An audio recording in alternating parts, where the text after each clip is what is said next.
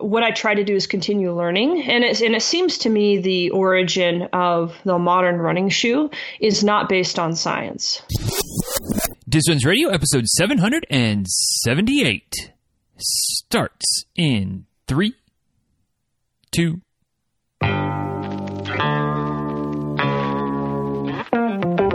Welcome back to Diz Runs Radio, where I talk with runners from all corners of the running world about running, life, and everything in between. I'm your host, Denny Krahe, and it's just about time to head out the door for an easy run and a great conversation. So if you're ready, then I'm ready. Let's get started.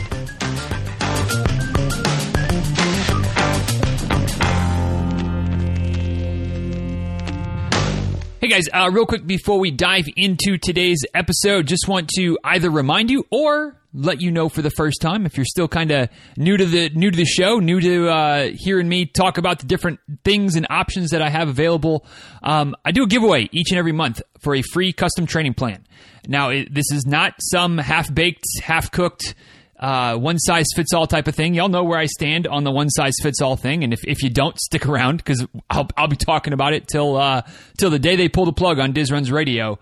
That uh, I, I don't believe in, in one size fits all training plans, but um, at the end of each month, I pick a new winner, and whoever whoever gets picked gets gets the same level of a training plan as the folks who pay for them. So it's it's it's as good as as good as I offer, I guess. You know, you can be the judge on whether it's good or not, but uh, it's not like you, you have to worry about you're getting some kind of half baked something that's uh, you know I'm going to try to upsell you to get to the real real level or whatever. You're just getting the real level and you're getting it completely for free and you can use it whenever you want to you can you can cash it in a week from now a month from now a year from now whenever you have a race that you'd like to work with me with or help that you would like for me to work with you during your training process to get to that race, um, you just let me know. Give me a couple weeks in advance, and we'll get it set up. And it's it's it is you know a full 16 week plan. So we got to obviously have our ducks in a row um, a few months before the race.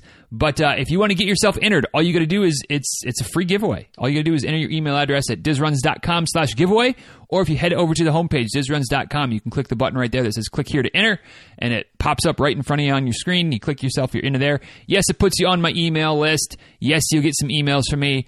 No, they're not just the same spammy newsletter emails that you get from everywhere else that you've ever entered your email address in for something. Um, hopefully, give it a few a few times into your inbox. You'll see that there is some some time and effort that goes into writing the emails. They, they tend to be more like blog posts, I think, or at least that, that's the goal to be more like blog posts than newslettery type of spammy email things.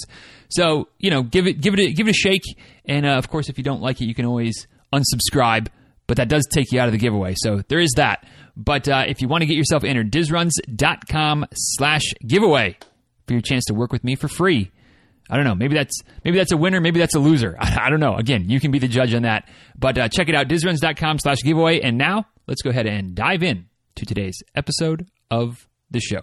Hey guys, uh, I'm not exactly sure where to start when it comes to introducing today's guest. Uh, she just recently, as of this recording, finished her third time running the Leadville 100 miler, so obviously uh, she's got that that kind of running stuff going for her. She's also uh, competed in the Spartan World Championships for the past several years, so clearly she's also no slouch when it comes to doing OCRs and crazy stuff like that.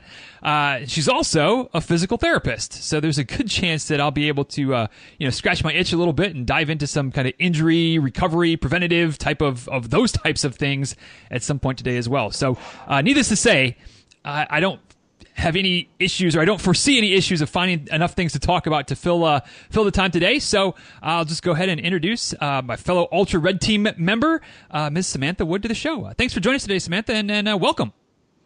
Hey, Denny. Uh, glad to be here. Yeah, definitely looking forward to it. And guys, if you want to follow along with, with some of Samantha's exploits and things that she's got going on and races and photos and all of all of the things on Instagram is is probably the place. the handle there is at Wood Ultra Pretty simple, straightforward. W O O D U L T R A at Wood Ultra on Instagram. Uh, and as per usual, I have everything linked up in the show notes today. You can get to the show notes for this episode by uh, just pointing your browser over to dizruns.com slash 778. And that'll take us right there. You know, all, all of the things, the, the Cliffs notes, the, uh, the links, the, the photos, all of the things dizruns.com slash 778 for today's episode. So, Samantha, the way we, the way that we always start things off on uh, on the show gets uh, gets the conversation going. It's usually just a fun place to kind of kick things off and see where it takes us. Uh, with a very simple question that uh, for some folks it's an easy one to, to handle. Some people it's uh, a little bit more difficult because there's a lot of, of good choices for potential answers. But uh, it's just to simply ask, what is your favorite distance to race and why? Oh, very good question. Um, so I've done four 100 milers, and every time I'm running 100 miles, I think I'd much rather be running 50 miles. so uh, I like 50 miles because it's very runnable and raceable. Um, and in 100, at least so far for me, there usually comes a time when running is extremely difficult. Mm. So uh, I'm going to go with the 50. I, I love talking to. Uh to those of you that that run these long distance races and and you know some of the things that that you know and it's all it's all relative right? It's all it's all from your own perspective but it's like the idea of oh 50 miles like that's totally runnable but 100 miles that's just that's just too much. And, and I'm sitting here going like 26.2 is like just at the at, kind of at the cusp of runnable for me right now. And and you know 50k like that's that's Ooh, that's that's taken it to the next level. So it, it, you know, it's just always that that perspective shift of, you know, 50 miles, like that's that's not that big of a deal, but 100 oh 100 miles, that's that's crazy, but it's it's all crazy to me. It yes, and then of course, you know, when you're looking at your speed and your effort, uh, to me that 50 mile pace is a little bit more all day pace. Uh, so in my mind, you know, okay, I can run that all day pace for for a while. So yeah. Right. Yeah, and that's and that's you know as I, as I've said dozens of times, that's that's the beauty of our sport is that there's so many different options and there's so many different um, you know distances and paces and and obviously places and, and all of all of the different choices that we have as as runners, um, which makes makes the sport so beautiful. But uh, how did you get into the sport, Samantha? How did you, uh, running been part of your life pretty much for forever? Is it something that's, that's come about more recently, or how did you uh, find your way into this uh, this crazy world that we all know and love?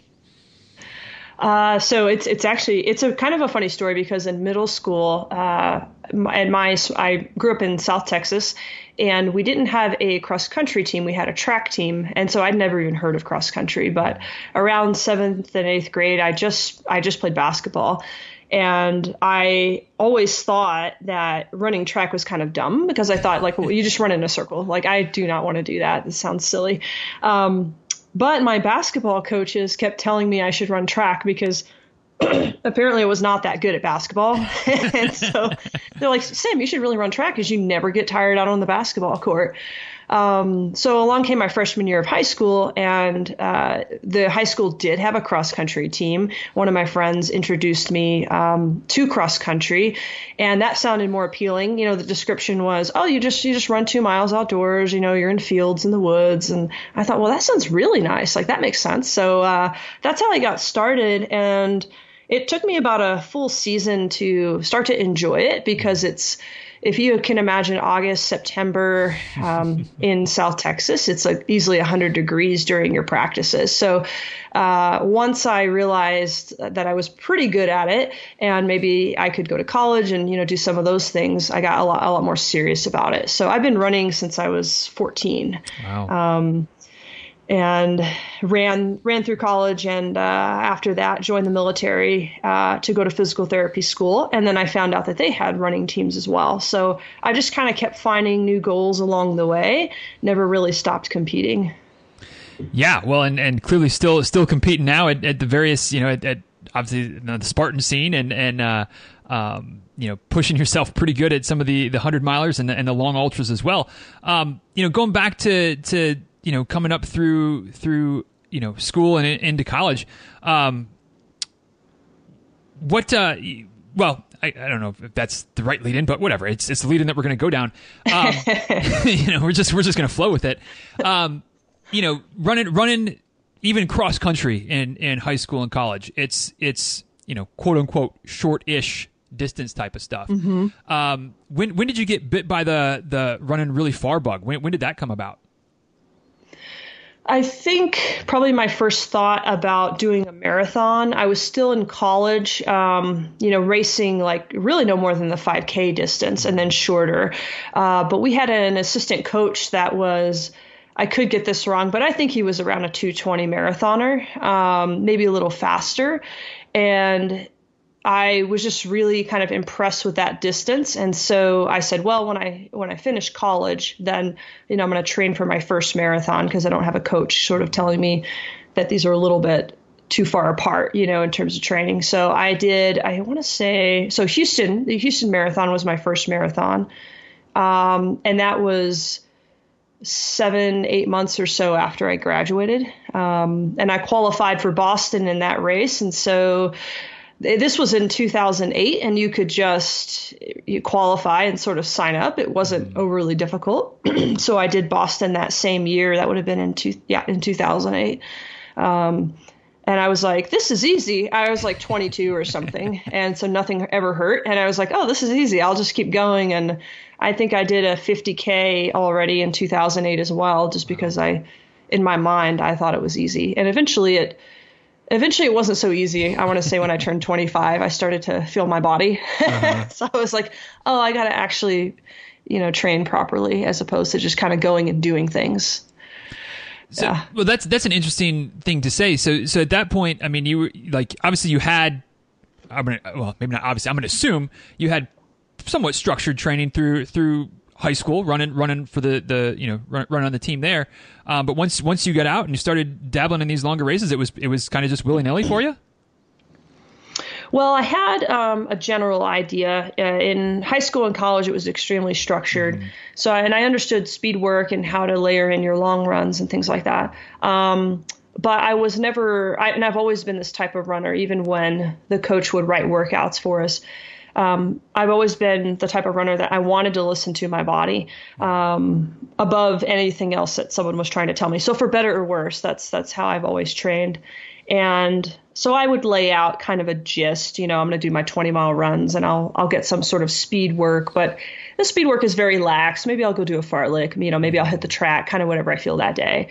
Um, but basically, I think my biggest issue was, you know, sometimes life happens and maybe you have a few weeks where your mileage is, lower. And then, and, you know, I wouldn't really ease back into things. I would just kind of go straight up to the highest level it was more according to the time that I had to train versus, you know, what did I do in the weeks preceding that time? And so sometimes I would overdo it. And that uh, again that worked fine. Um, except some point you know your body starts to change a little bit and it says you know you need to be a little more consistent especially with your mileage.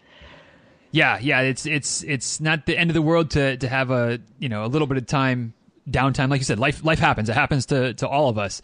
But yeah if, if you have a few weeks that are that are less than than ideal from a training perspective it's probably not the best idea to just go diving right back into the deep end and not and kind of shocking your your system a little bit especially you know all of us keep getting older and you know as that as that happens uh, you know you need to you need to ease into the water just a little bit oh yeah yeah and and my first year of marathoning i think i did i did three hard marathons in four months and then a 50k mm-hmm. and then a marathon at the end of the year and I, I, really didn't even have an acre pain. So I was still young enough. I, I honestly, I just didn't understand. I couldn't feel it in my body yet, and right. so I think that's that's where that came from.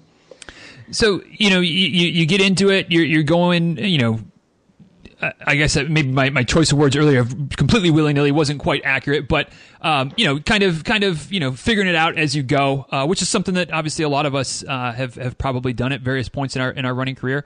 When did when did you kind of you know shift to to the really long? I mean, was that was that just a continual progression for you, or, or you know, obviously, you know, I feel like 50k is still pretty long, but I mean, going into the 50 milers, going into the the 100 milers, um, did that take a while to to warm up to that idea, or is that like as soon as you heard about it, like, yes, this is something I want to do?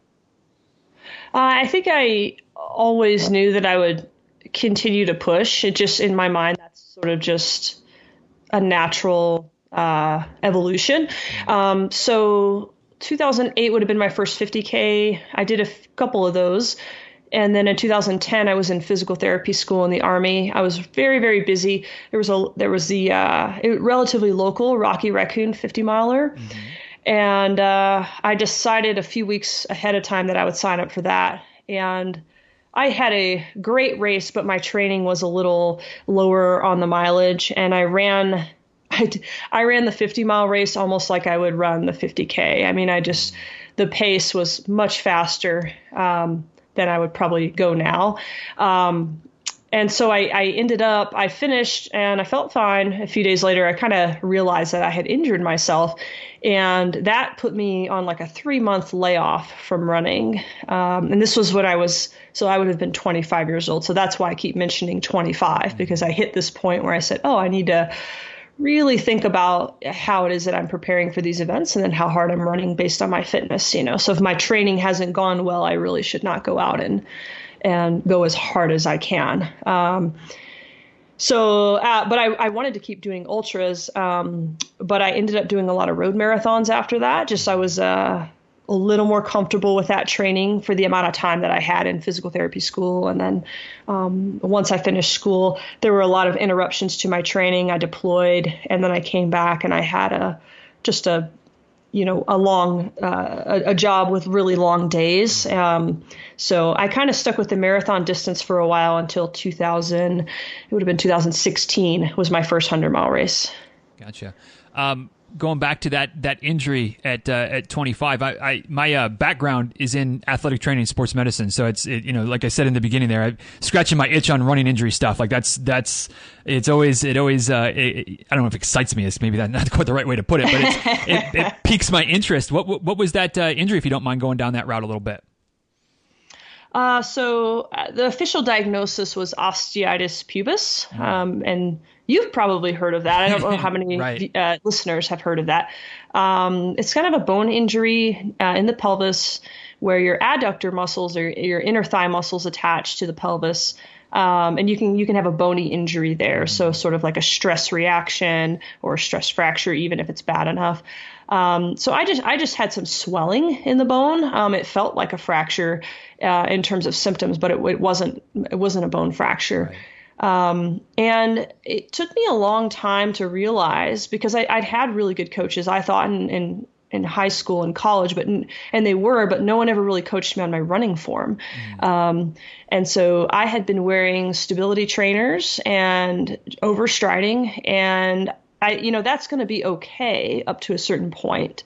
And so I think if you're if you're heavier, if you're older, if you're running faster and longer, uh, eventually that bad technique, you know, will catch up with you. It's like lifting 10 pounds with bad form or lifting 300 pounds with right. bad form. So I had sort of progressed my running to the point where that overstriding was no longer serving me. But it took me way too long. I was a physical therapy student at the time um, to figure out that that was an issue. And I just want to say, you know, a lot has changed. I, I finished school in 2011 and they were still teaching, uh, you know, two doctoral uh, students um, this paradigm of if you have a flat foot, you need to wear a motion control shoe, and if you have a you know a, normal arch, so to speak, you need a stability shoe, and a high arch needs a needs a neutral shoe. So I was being taught these things, and uh, it just wasn't working for me. So I kind of struggled with figuring out how to correct my running um, for a few years until I eventually landed on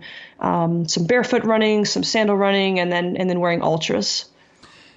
I would I would love to. I think we were gonna. I was gonna try to get us to this point uh, about eventually anyway. But since we're since we're here right now, um, how, how, did you? And, and maybe it's kind of hard to tell in, in the rear view. I don't know, but how did you figure out that that the the shoe that you were in, for lack of a better way to put it, wasn't the right shoe because like you said at that time and i mean shoot i still see this now and it kind of makes me want to pull my hair out sometimes. Um, i mean literally like i saw this a, a couple weeks ago and, and uh, from from a, a running coach um, that was saying like yeah if you have you know only if you have a really high arch should you wear neutral shoes otherwise you probably you know, most runners need to be in a in a stability shoe.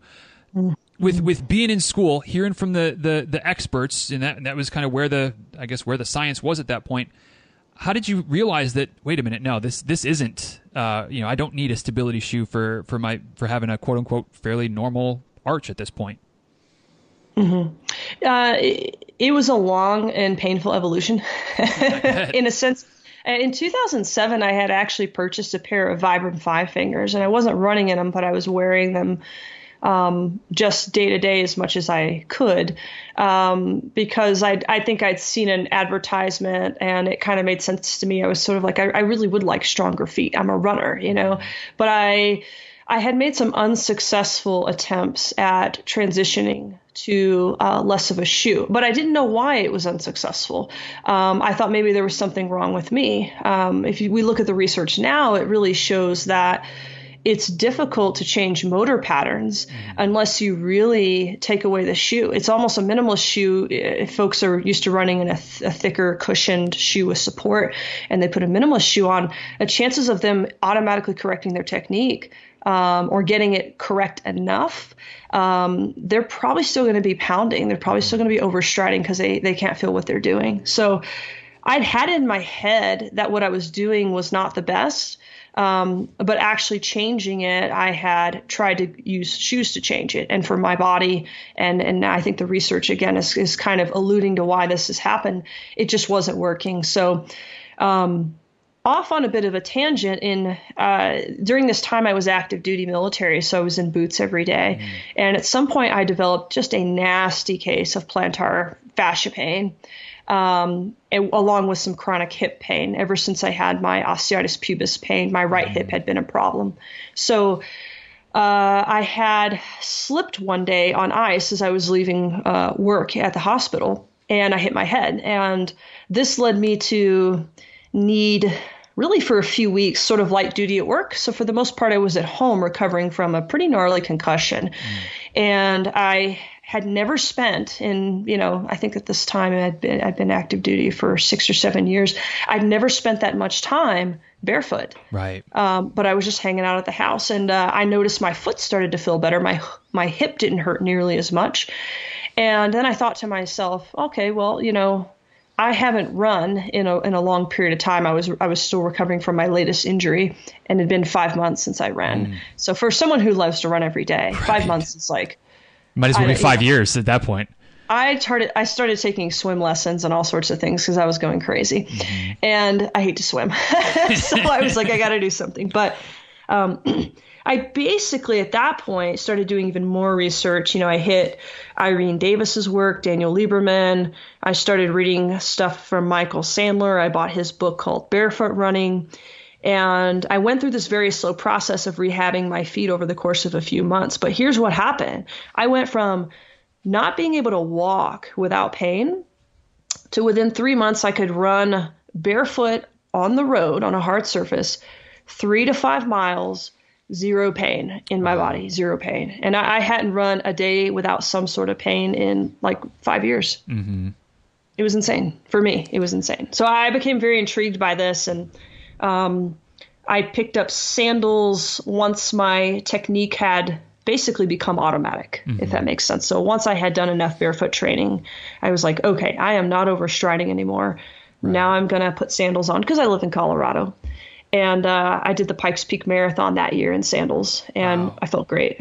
Wow, it's it's it's crazy to me, even with with having some, I like to think at least halfway decent understanding of biomechanics and kinesiology and things like that. Um, just how how much of a difference it, it makes with being in the right shoes. You know, I mean, it, it, it or in your case, maybe being without shoes for a while and letting your, your feet do what, what they were designed to do. Um, but it, I and I, I hate to keep banging on the same drum, but I, I feel like again, kind of going back to, to where you were, where the where some of the the more quote unquote accepted science and accepted research was at the time, and and and being in that idea that you know a, a shoe has to have a thick heel to protect your foot, and potentially having stability, you know, having a, a stability platform to to protect the arch or, or, to keep your foot landing the right way it's supposed to, quote unquote supposed to, of course. Um, when you when you realized that this was working for you were you were you quick to to almost like I don't know if recommended to other folk, but but like was it kind of like or was your thought process something along the lines of like yes this is what what we what we know is wrong? Or was because I feel like for me it had been like well maybe this works for me but maybe I'm just kind of a fluke. Maybe this is just you know some, something that's just for me and not something that maybe as an as a shoe industry, as a running industry, is is kind of wrong. Um, I don't know if I have if I'm making sense of my question right there, but w- was there any of that kind of pull and pull or push and pull for you, or was it were you pretty much convinced when you saw how it impacted you? Uh, well, I think as a physical therapist, it is there's a lot of push and pull uh, because the folks that walk in the clinic. Uh, everyone is so different and their goals are very different. Um, but I think a lot of it was just what I try to do is continue learning, and it and it seems to me the origin of the modern running shoe is not based on science. Mm. When you actually go back and you look at why they added the heel, why they added the motion control, um, I felt so I, I felt very uh, justified in saying, you know, hey, if I look at your your feet, your ankles, and I can see that you clearly have no major deformity. You have enough mobility in your joints to move and so forth. Um, then we need to develop. We need to develop uh, the, your foot function. You know, and, and there's no other part of the body that we cast permanently unless someone has you know a severe injury severe deformity it's right. not like a default to cast your knee or to wear a knee brace when you run mm-hmm. um, or any other type of brace so in terms of being justified on, on the direction, um, absolutely. There's it just makes it, it makes no sense. It makes no sense what we're doing with shoes. It makes no sense to narrow the toe box. Mm-hmm. Um, and I could go on and on about the the qualities of most shoes.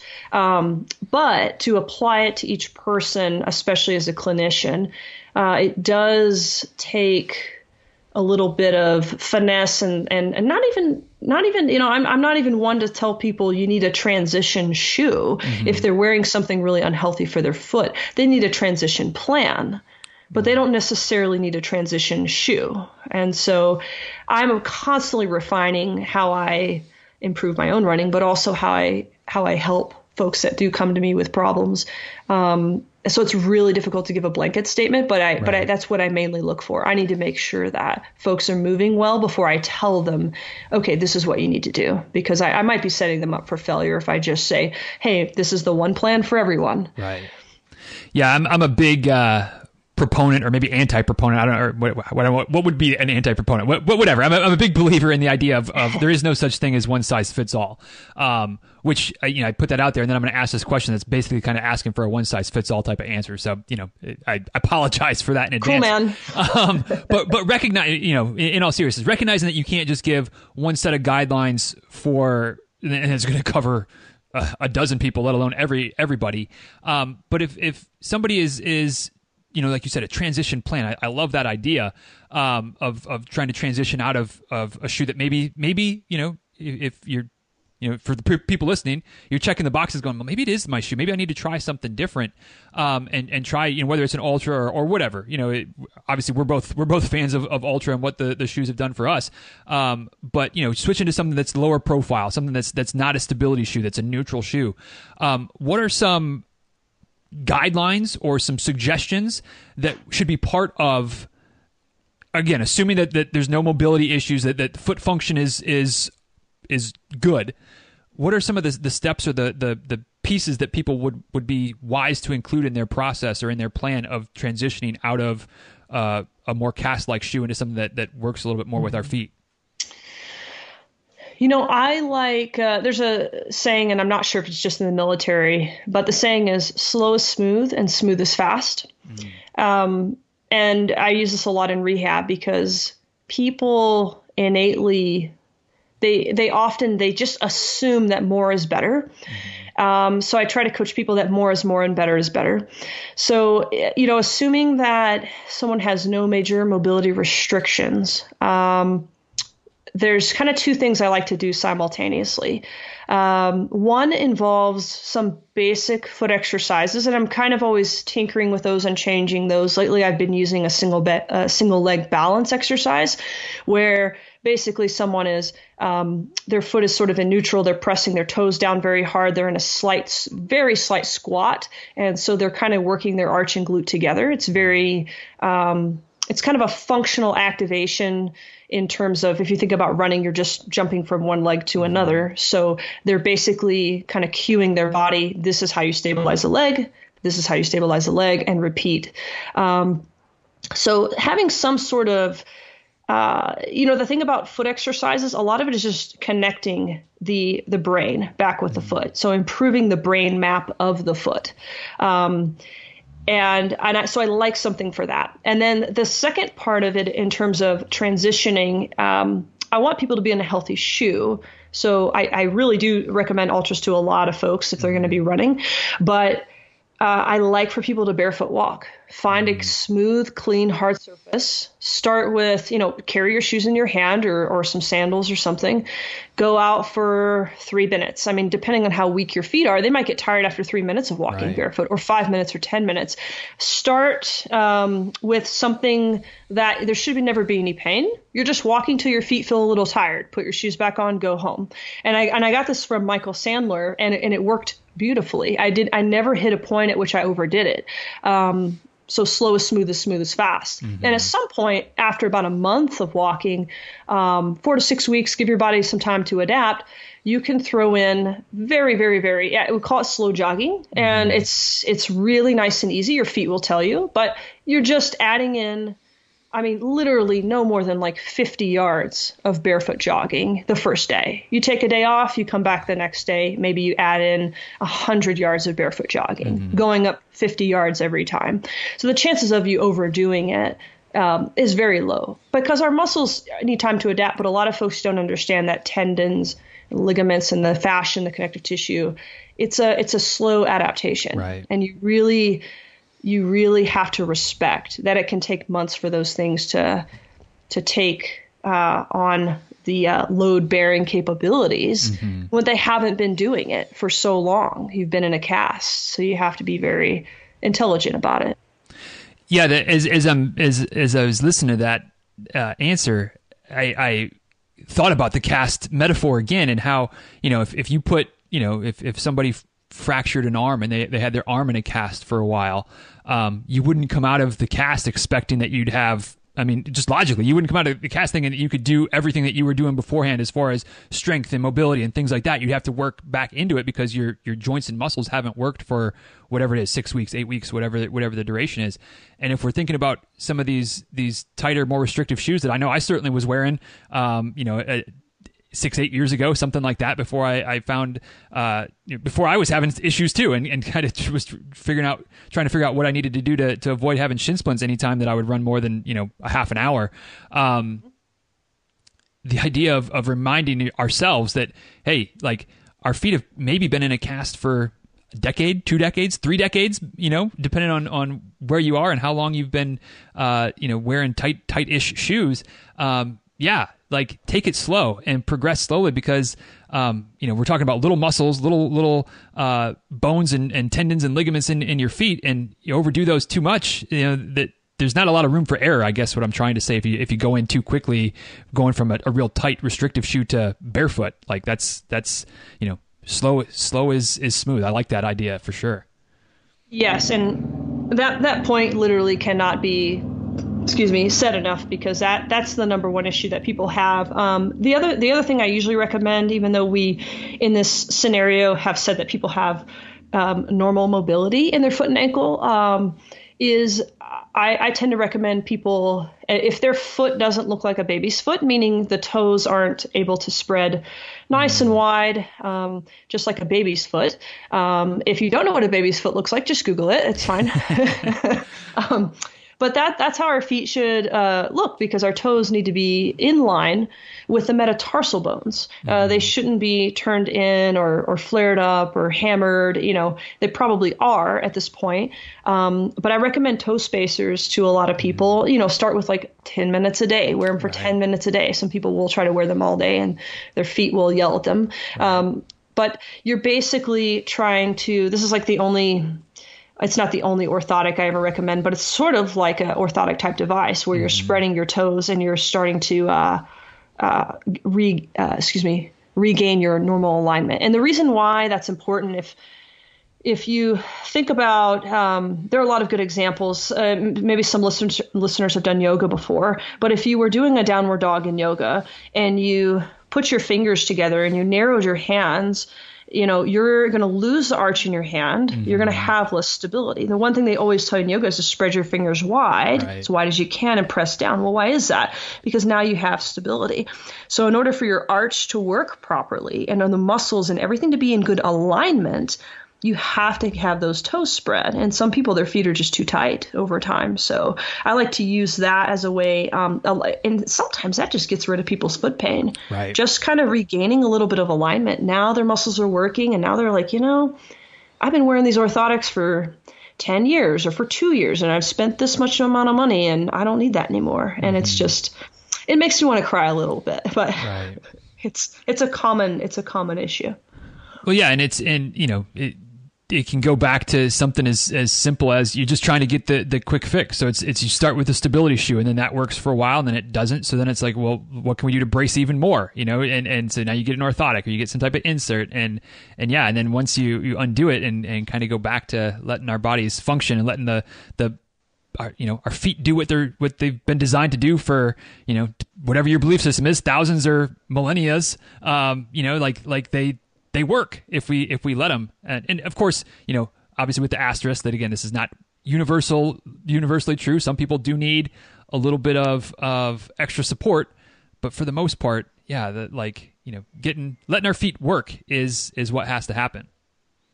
Yeah, and I and I often remind people too that in, in most things in life, you know, they can they can understand that there are different tools for different jobs. Mm-hmm. So there are times when I prefer to be barefoot. Um, for me, it helps kind of retrain that perfect gait because I have no protection. And so I might go out for three miles barefoot.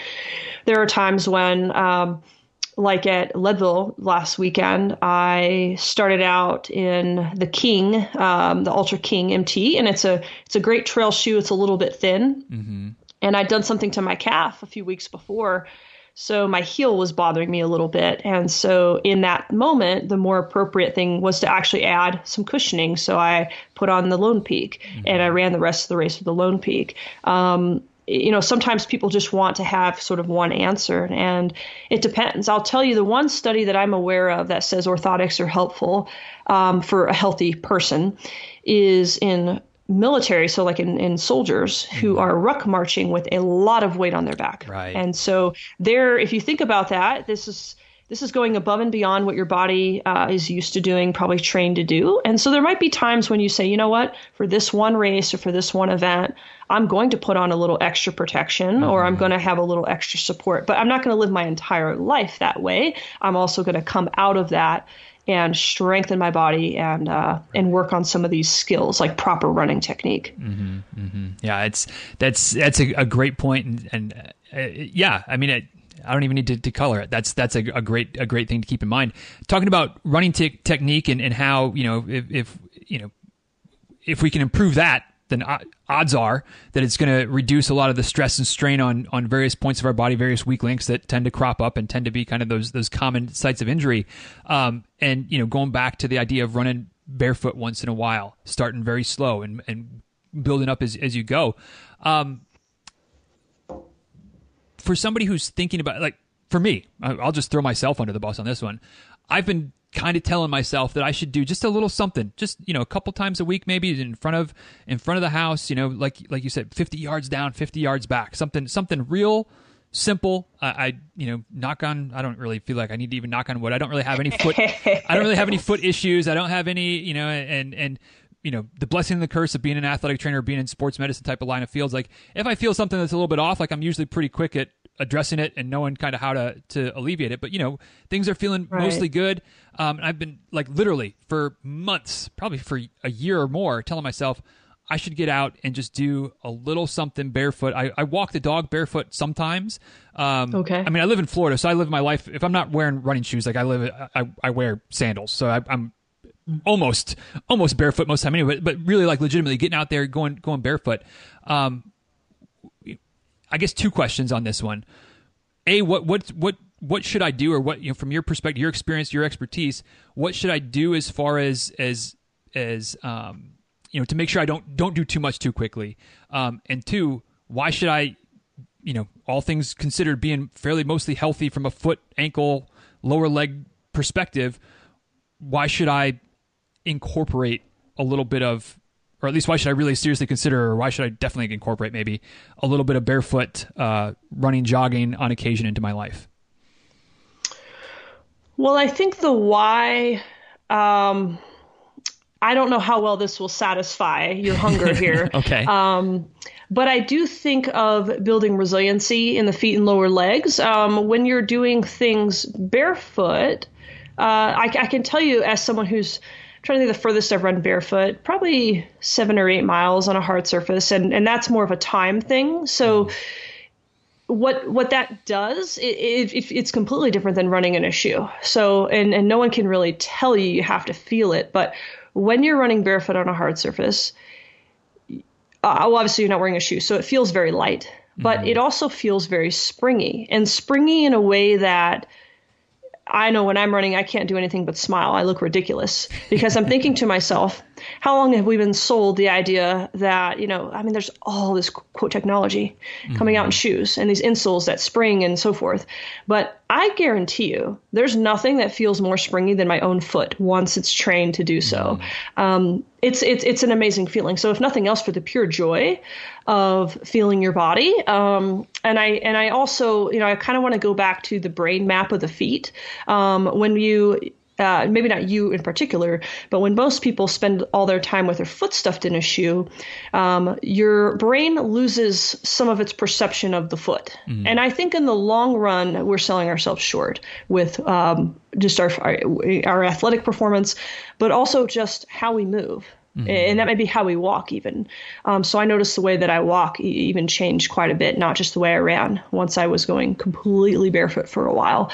Um, and this sounds a little wacky. This might sound a little wacky to people, but if they think about their hand, especially their dominant hand, and how skilled they are at using their dominant hand versus, you know, their non-dominant hand, well, once you start using your feet more, especially being barefoot and feeling different surfaces, and your foot can bend and flex and move, mm-hmm.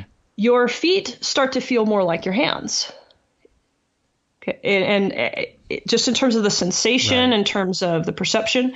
Um, so there's just a lot of, I, I think of mastery of my body and being in my body. And, you know, we've got a limited time on the earth. So there's, I do think there are athletic and performance advantages. I do think there are injury prevention advantages by strengthening the, the tendons and the ligaments and improving the bone density in your feet, for example. You know, if you're out on the trail running in your shoes and you twist um, your ankle or twist your foot, you know, what's to say that tendon's going to pop or not pop? Mm-hmm. So I, I, I, do think there are huge benefits to training that. But on the other hand, um, there's also the entire nervous system that's connected to your feet. And I think most people in our society will never really experience that because what what you have to do is you have to make a commitment. And I usually tell people every other day is a pretty good frequency. Um, eventually, you can do a little bit of barefooting every day if your mm-hmm. feet are mm-hmm. built up for that. But I usually recommend every other day, starting with the walking, like we said. And if you're already walking, just go up by 50 yards every other day in terms of your jogging. Keep it really simple. I don't care how good you feel, just stick to that program. And you're not going to hurt yourself doing that. Mm-hmm. I mean, mm-hmm. if you do I don't know what kind of disclaimer I need to give you here, but, but it's uh, you know it's the mastery over one's body. That's something that no one can give you. It's earned, mm-hmm. and and exploring your movement. And I just I always encourage people to do that. You have to take ownership over your movement. So I, I just think it's empowering. I think it's empowering to be able to do that. Yeah, no, I I, I agree, and I think that um, you know again, kind of, I, I always keep kind of keep going back to the injury prevention standpoint, but it's like if you're if you're if your feet are any part of your body, like you said, if you have mastery over your your body, um, I don't know how many times that I've you know had a, an awkward step where it was like you know it was right on that precipice of I'm going to roll the hell out of my ankle or I save it, you know, um, mm-hmm. and and yeah, I might still be a little bit sore the next day from the muscles firing to to save it, but you know, like I can deal with a little bit sore versus blown up and swollen and, and all kinds of uh, sprained and, and potentially worse. And so I feel like maybe that's a little bit of part of that mastery too, where like your your your body and, and like you said, the the nerves, the, the mind map, the, the connection from your brain to, to the bottom of your feet, um, and at all points in between, if you if you have that mastery and things are are awake, um, are like again, I mean, our bodies are are impressive uh, machines to say the least, and they can they can save us in a lot of situations if we have those those connections and those pathways. And and you know you you, you wear a, a shoe even in ultra, you wear a shoe all the time, and that that connection is is minimized or dampened or it's not quite as strong as it could be. So getting getting barefoot once in a while, maybe a bit more than once in a while, um, is is probably a pretty good thing on, on all fronts. Yes, and I and I will say as a as a not just as a physical therapist because I think everyone can kind of relate to this, but you don't want to try to build something when you need it. You want to build it before. You know, you want to have an emergency fund before you actually have an emergency. Um, and and the same thing goes with you know aging and longevity and longevity and running you want to have some muscle you want to have some muscle mass on your body you don't want to wait until you're 65 and you haven't been strength training for 20 years and you can't run anymore um, you know you want to take care of these things uh, so that they're not problems you want to brush your teeth so you don't have to right. have all your teeth pulled when you're 50 so really a lot of the barefoot training um, I, I completely understand folks when they say, "Well, it's not broke, so I'm not going to fix it." I understand where they're coming from, but they they also need to understand the mindset of of you know how, where else do you do that in your life where you're like i'm just going to wait till something bad happens. right. I'm not going to change the oil in my car. I'm not going to back up my computer. Like whatever whatever it is we we you know we, we forget sometimes that we do prevention instead of cure in a lot of places hopefully uh, but sometimes we don't take that for our own our own advice as well. Exactly so, like I said, I, I, was planning on, on getting to this, and, and it's kind of dominated things for, for a little bit here, which is which is awesome. I, I could keep talking about it all day, but uh, for those that are starting to, to drift off on this idea of, of just running barefoot and and uh, taking care of your feet, which it's important. So go back and listen to it again. If you haven't been paying attention, go back and listen to this again, y'all. But um, shifting back to some of the, the running stuff as we're getting close to wrapping up, we'll, we'll, wrap up with the running stuff instead of wrapping up with the feet stuff, which you know that that all works out. Um, Leadville this year, you, you do it again, third time. Um, I mean, I I don't I. I I have this like romantic view of like I think it would be really cool to do something like that. I have no real desire to train for a, a hundred miler right now, um, especially a, a, race like Leadville. But um, what's it what's it like to go back there for the third time, run the race? Um, does does it get does does that race specifically does it get easier the more times you not does it get easy, but does it get? Do you feel like it gets a little bit easier the more times you do it, or is it is it always a beast? Or I mean, obviously, 100 miles is always a beast, so it's a ridiculous question. But you know what I'm saying? Like, like is it is it as difficult as it was the first time, or, or how is how has that race changed in the times that you've gone back from your perspective? Uh, I think you know, I, my first Leadville I approached so differently than the other two. My first Leadville I was still running predominantly in sandals, and so I did the Leadville 100, the 2016 um, race, in a pair of sandals with the goal of, of just finishing. It was my first hundred, um, and I I'm, I tend to be fairly laid back, and I don't know if it's because I've been running for 20 years or maybe I just should care more, but I tend to be pretty laid back when it comes about uh, to uh, you know just race logistics. So I'm like, okay, I've got some drop bags, I've got a, gr- a great crew. Uh, so I just I just there's a lot of things I don't stress about when I'm going into a run like that. I really try to focus on.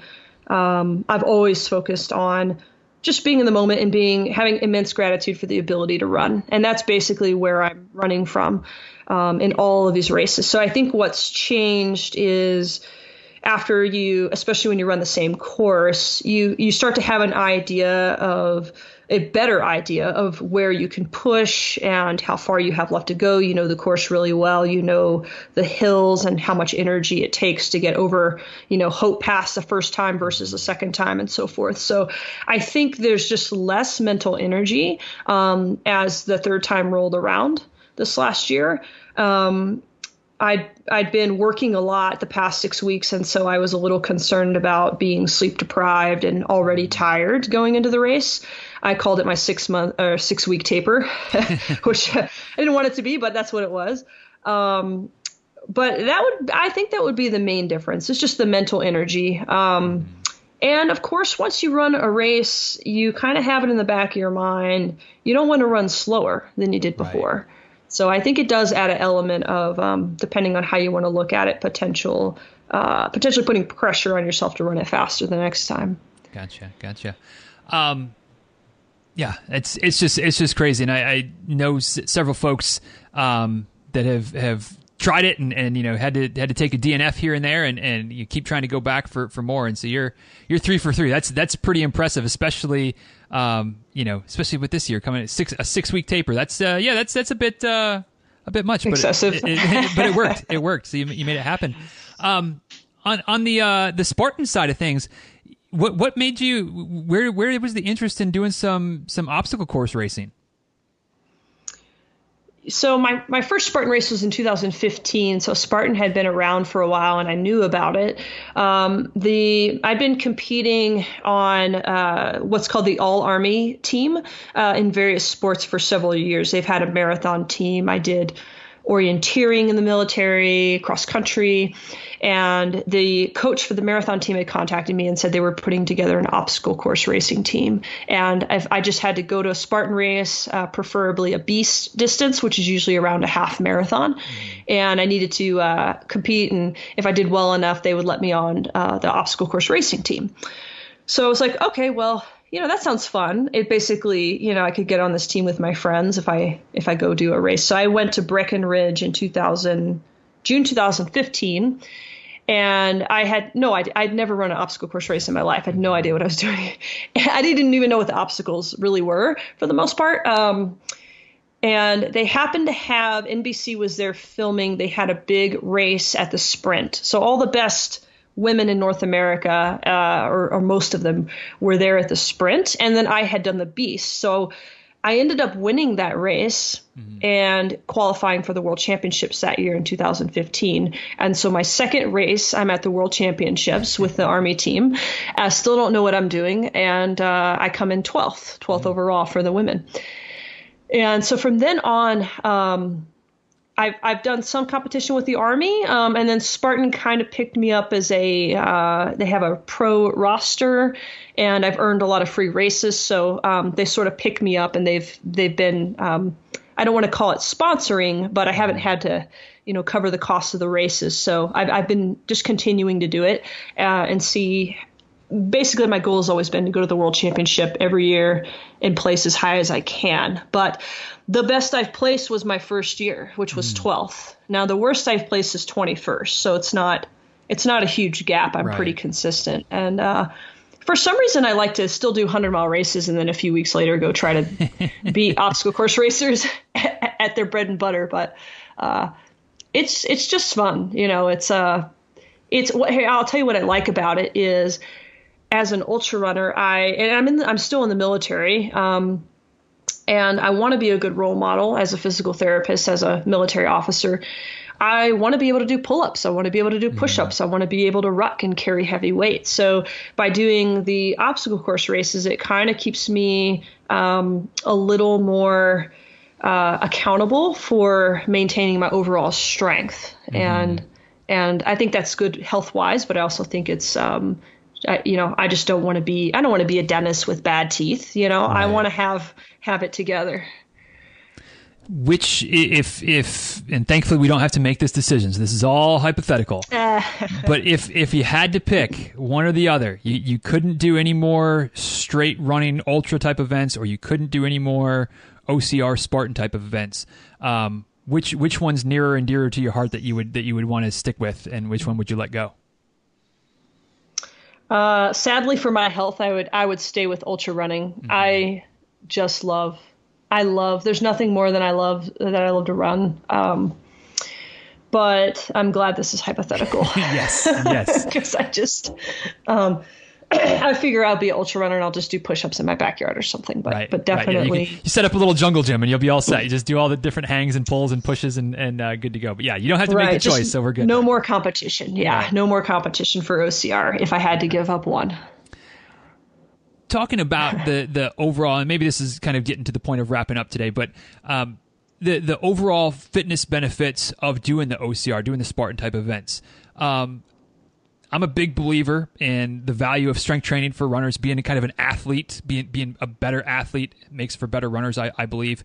Um, and so, like I, you know, I do, I, I have it's kind of a, a, running joke around some of the the groups that I'm in or whatever. But like, I I, I do I I love coffee, and so I'll have my first cup of the coffee a day is is free. After that, every cup of coffee requires at least five pull-ups on the pull-up bar in my office. So it's like, you know, it's kind of one of those things that I've I've started to do, and and I feel like, you know, kind of getting back to my question here, mm-hmm. that that the overall strength makes me a better athlete, makes me a better runner.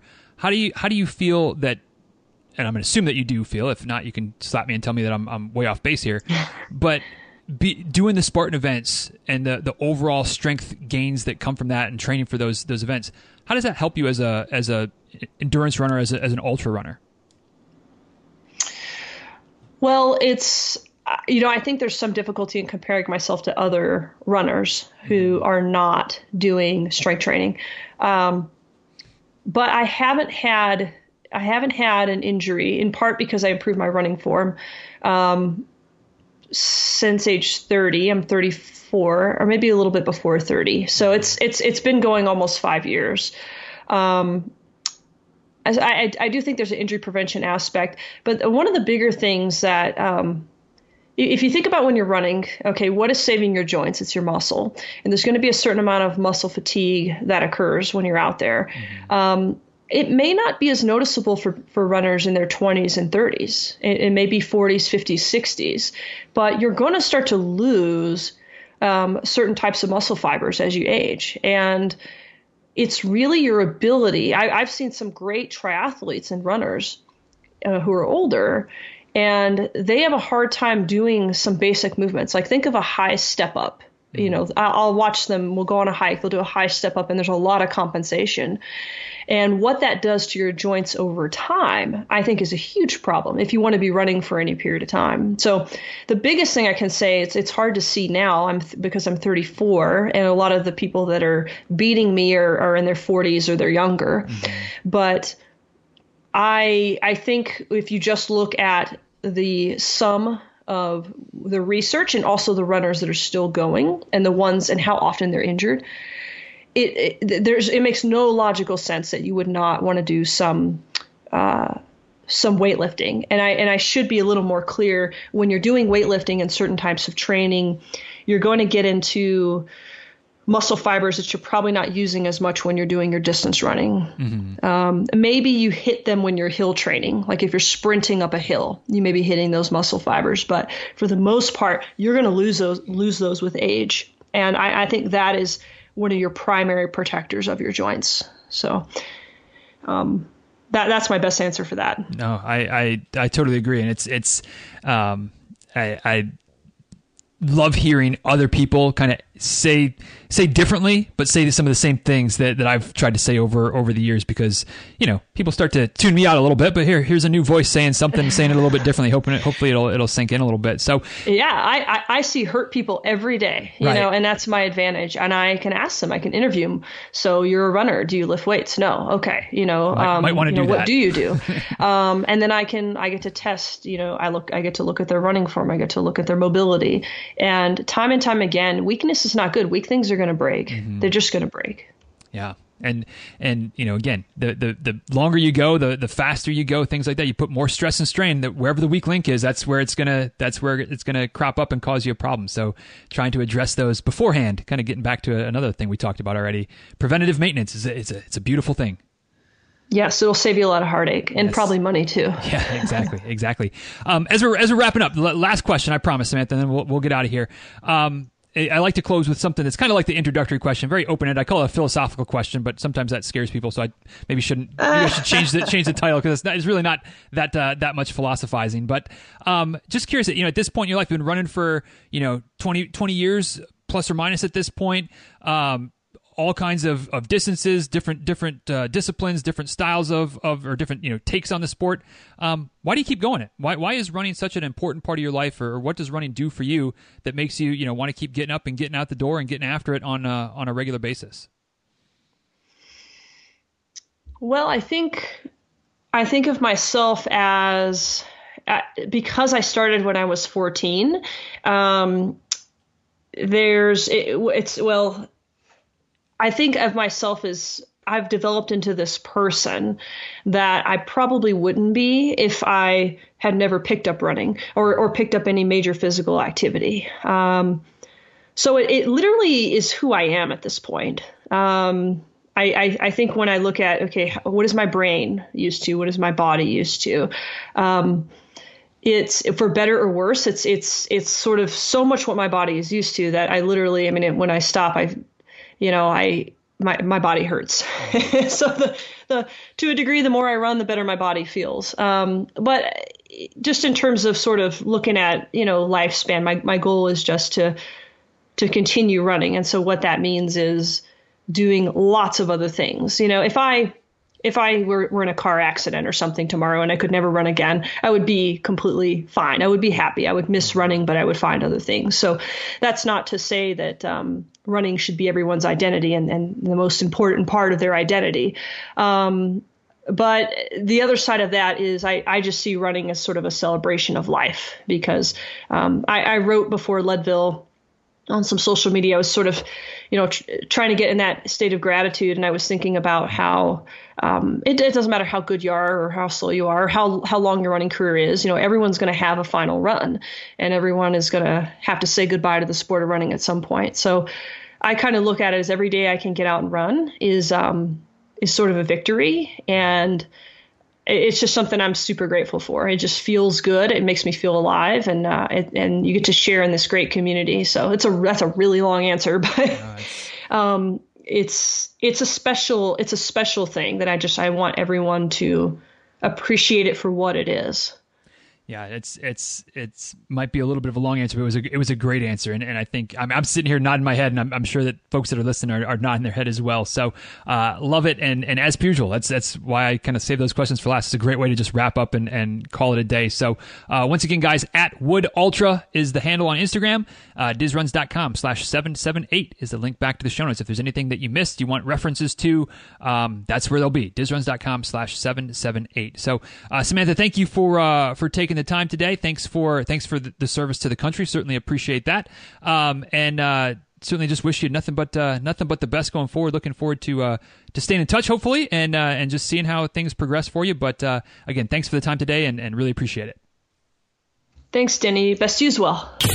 All right guys, thank you for taking the time to listen to today's episode of the show. I hope you enjoyed the conversation between Samantha and myself. And as always, I'd be curious to know what stood out to you from today's episode. What was something that we talked about that really kind of stuck with you or made you think a little bit um, or gave you a different a different viewpoint than you had maybe never considered before? Um, for me, no surprise talking about injury prevention, barefoot running, you know, Altra foot shaped, zero drop, equally cushioned, um, whatever you want to talk about, you know, th- th- those types of things. No, no surprise that that's where my takeaway is going to come from. But when when Samantha talked about or, or, mentioned the idea of having mastery over our bodies and um, you know the idea of of working your feet and and fostering those connections. She gave the example of like your dominant hand versus your non-dominant hand and how awkward it is to try to do maybe some of those fine motor skills that you do with your with your dominant hand if you, if you had an injury, if you had something that that took that hand out of commission for a while and you had to try to brush your teeth or sign your name or you know whatever. Those types of of things with with the hand that you're not used to doing it feels pretty clunky. It feels pretty difficult. But if you were stuck in that situation for 6 weeks 8 weeks whatever the case might be your your other hand would start to figure it out. And while it may not be a complete apples to apples comparison the idea that that if you're wearing shoes all the time, no matter what kind of shoes they are, you know, shoes that are, are good for your feet, shoes that maybe are a bit uh, more questionable about whether they, they help you and, and uh, you know, are, are good for your, your health as a runner. Um, but if your if your feet are in shoes all the time, that that dexterity, that um, responsivity that that our feet do have, you know, like like Samantha said, there's a lot of nerve endings in your feet.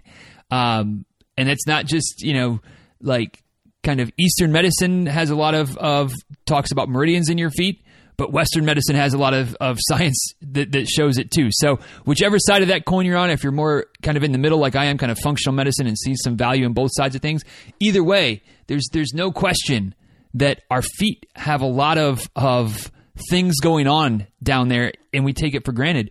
But when we're in shoes all the time, just like anything that you don't use all the time, it starts to it starts to maybe not decompose, but it, it certainly isn't on high alert. It isn't at the ready, so that when you do have unstable footing, or when you when you do, you know, when you're at the beach and you're chasing after after your kids or whatever the case might be, those muscles, those tendons, those ligaments, those joints aren't as as ready to go as they would be if you get out of your shoes once in a while.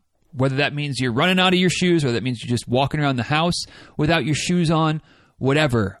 The that that feedback loop from our from our brains to our feet as as humans, but certainly as runners, kind of important, kind of valuable. And if we always have a barrier between our feet and the surfaces that we're that we're standing on, that we're walking on, that feedback loop is compromised a little bit. And I think from a performance standpoint, I think that from an injury prevention standpoint, I think that me personally, it's an area that I can improve upon. Um, I dabbled in it a little bit, but kind of have gotten off of the just a short, quick little run a couple times a week barefoot. Um, I do wear flip flops all the time, and I try to take them off a lot during the day, so I do get some walking around barefoot time. But I don't I don't get the running barefoot very often. Um, and maybe that's something that I need to do a bit more of. Maybe you just need to start walking around more barefoot. But I think that the more we can be barefoot, the more we can um, foster those connections, the more we can take mastery of our bodies. I think that's going to help us. I think it's going to help our performance. it's going to help us stay healthy. I think it's going to help our longevity. You know, I, I think most of you guys that listen would kind of like to be like me and, and keep running until the day they put us in the ground, right? Um, as much as you can, as long as you can. And that starts now. It starts now when you're in your 30s or your 40s or your 50s. If you want to keep running into your 60s and your 70s and your 80s, got to take care of that stuff now. So, long winded takeaway, but something that obviously you, you know if you've been listening for a while, you know I'm passionate about injury prevention. You know I'm passionate about taking care of yourself. And so, when uh, talking with Samantha, could have could have kept going on that subject all day. But uh, who knows? Maybe we'll have her come back and we'll talk some more about it because I, I could keep going. I could certainly keep going. Um, I could keep going with this takeaway, but I will wrap it up right now and ask you to share your takeaways. What stood out to you from this episode? As always, I would love to hear that. I'm at DizRuns on Twitter. I'm at DizRuns on Instagram. You can always slide into the DMs on either of those places and uh, let me know what you think. Let me know what your thoughts were, takeaways were. Um, if you've tried barefoot running, would love to hear that as well. You can also shoot me an email, dizruns at gmail.com. And of course, you can head over to the show notes for today's episode, which you can find at dizruns.com slash 778. And uh, we got photos there. We got links. We got all the things. Dizruns.com slash 778 eight. And you can leave your feedback and takeaways and comments in the comment section. That's what it's there for. Literally, it's it's the comment section asking people to leave their comments. So if you got if you got feedback on this episode and you want to send it there, you can send it there for not only me to see but for all to see, which is kind of cool as well. So with that, we will go ahead and wrap this one up. Hope you enjoyed it. If you did, tell a friend. And uh, whether you did or not, if you haven't gotten yourself in the giveaway giveaway yet for a free training plan, you got to be in it to win it, y'all. So uh, get yourself in. Head head over to dizruns.com slash giveaway. Takes about two seconds to get signed up. Um, and uh, hopefully you'll learn a few things from the emails that I send, some of the blog blog posty type of emails, since I don't really do blog posting on the, the website. Um, you can check that out, dizruns.com slash giveaway. And uh, once you're in, you're in. You don't have to re-enter every month. So once you're in, you're in as long as you as long as you keep uh, you know as long as you want to be in it. I guess until you until you win, the odds will never be better than they are right now. So check it out, dizruns.com slash giveaway. And with that, go ahead and pull this ship into harbor. Uh, thanks, y'all, for listening. Thanks, y'all, for sharing. Thanks for all of the ways that you support the show. Um, continuing to always look for ways to support y'all. So if you have questions, comments, suggestions, things that I can do to improve the show, things that I can do to help you out, you specifically, or maybe you know something that you might think I could I could do that would help a bunch of people, let me know. I'm always up for those those options as well. And until next time, be well, take care, and we'll talk again soon. Take care, guys.